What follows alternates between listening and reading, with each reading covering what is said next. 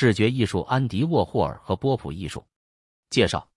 这是一门视觉艺术课程，共三集，每集讲述三种不同的艺术风格时期和风格。它是关于超现实主义、立体主义和波普艺术的。我们想合作的三位艺术家是西班牙人毕加索、西班牙人萨尔瓦多·达利和美国人安迪·沃霍尔。因此，我们从十九世纪创作艺术的艺术家如毕加索，转向二十世纪的达利和沃霍尔。这一集将是关于称为立体主义的风格时期。剧集中将有听力文本和练习。这一集是关于流行艺术的。教学目标是：您了解波普艺术以及这一时期的独特之处。你对安迪沃霍尔及其工作方式有所了解。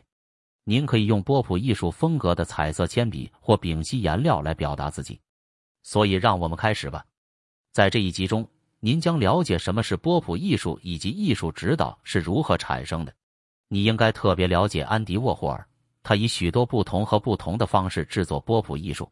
您还将获得一项任务，您必须创建波普艺术。但什么是波普艺术？波普艺术是流行艺术的缩写，意为流行艺术。这是一个在一九六零年代广为人知的艺术方向。波普艺术使用流行文化的主题，例如卡通。广告、偶像，或者超市的东西，例如今天它可能是电脑、手机、TikTok 或社交媒体。让我们听听艺术家安迪·沃霍尔的故事。安迪·沃霍尔 （Andy Warhol） 是与波普艺术相关的艺术家之一。他从事广告工作，但即使他想成为一名艺术家，他仍然觉得广告令人兴奋。于是他开始画美国产品，例如。Campbell 品牌的可口可乐和汤盒，他还制作了一种叫做丝网印刷的东西，这是一种可以制作许多相同艺术作品的印刷品的方法。他想大规模生产艺术，并表明艺术适合所有人。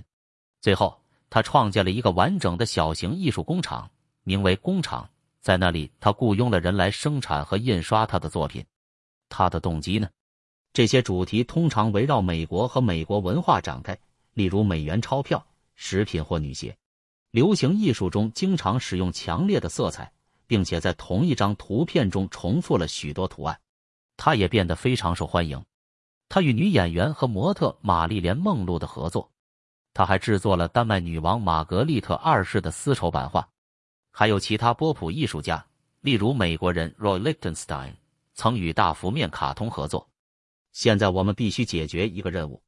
现在我们必须制作自己的波普艺术作品。我们必须在当下找到灵感，找到一个好的动机。所以主题必须是日常用品，即你每天都在使用的东西。例如，它可以是电动牙刷、手机、耳机或者一些非常流行的鞋子。一旦你选择了一个主题，你需要为此找到更多的灵感。任务是在同一个作品中使用选择的日常用品三到四次。